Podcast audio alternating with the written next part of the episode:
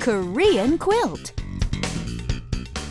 And once again, it's that crazy time for Korean language and culture. Alrighty. Lately, we've been learning how to introduce people, and yesterday we specifically learned how to introduce a husband or a wife, right?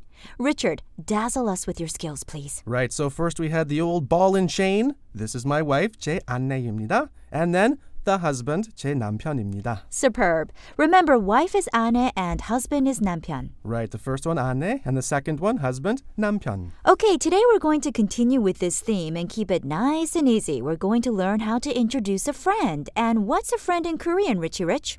A friend in need is a friend indeed? No, that doesn't work. Well, we're going to have to go for the Korean, which is simply 친구. Brilliant! Friend in Korean is 친구, so just add that word to the beginning of our core expression, 입니다, and you get 제 친구입니다. Well, that makes sense. Let's try it a little slower, though, so people can practice here. This is my friend, 제 친구입니다.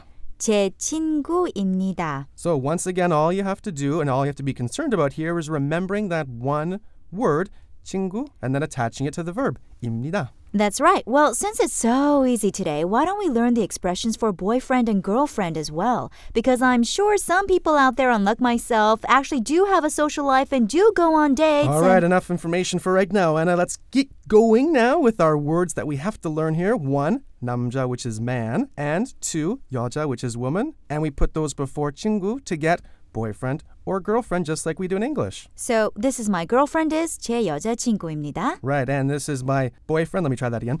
This is my boyfriend would be 제 남자친구입니다. Okay, folks, that's it for us. We'll see you tomorrow. Take care.